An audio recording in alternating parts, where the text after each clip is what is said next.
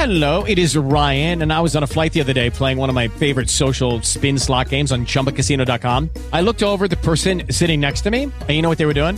They were also playing Chumba Casino. Coincidence? I think not. Everybody's loving having fun with it. Chumba Casino is home to hundreds of casino-style games that you can play for free anytime, anywhere, even at 30,000 feet. So sign up now at chumbacasino.com to claim your free welcome bonus. That's chumbacasino.com and live the Chumba life. No purchase necessary. VGW Group. Void where prohibited by law. See terms and conditions. 18+.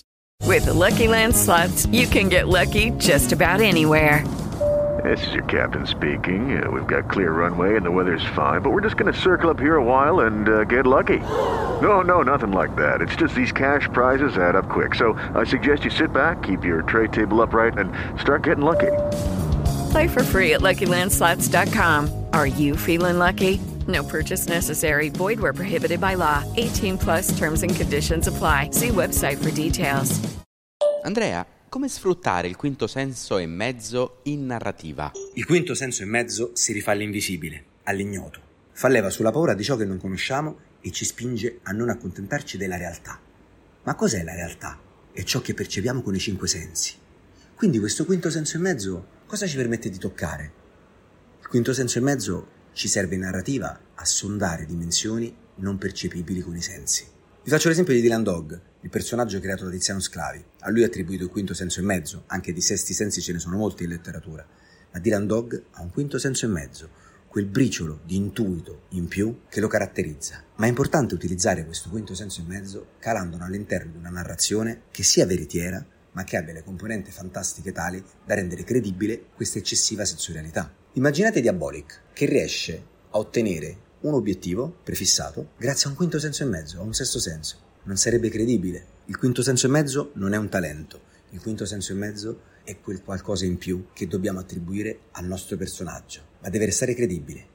Dylan Dog deve il suo fascino all'avere un piede nella realtà e un altro nell'aldilà, in una dimensione parallela, una dimensione fatta di mostri, di sogni e di incubi. E il quinto senso e mezzo è il collante tra tutte queste dimensioni.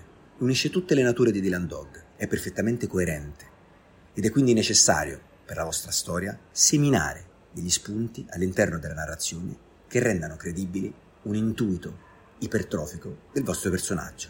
Questo perché gli elementi fantastici all'interno del nostro racconto, del vostro racconto, ci permettono di utilizzare il quinto senso e mezzo, o sesto, in maniera concreta, restituendo così al lettore la sensazione che il nostro eroe sì sia investito di un dono, ma questo dono è in grado di salvarlo dalla normalità e dalla quotidianità, perché il nostro eroe resta un essere umano. Ma ancora più importante è che questo nostro eroe, per avere un quinto senso e mezzo, abbia caratteristiche ben delineate, grezze, umane. Questo determina l'empatia, perché per quanto la realtà o l'irrealtà passi attraverso i cinque sensi, un quinto senso e mezzo, l'empatia con il lettore passa sempre attraverso la messa in scena che scaturisce emozioni.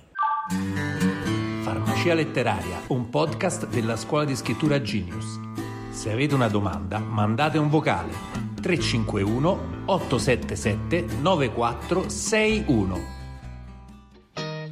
Radio Genius. Se ti piace, metti mi piace.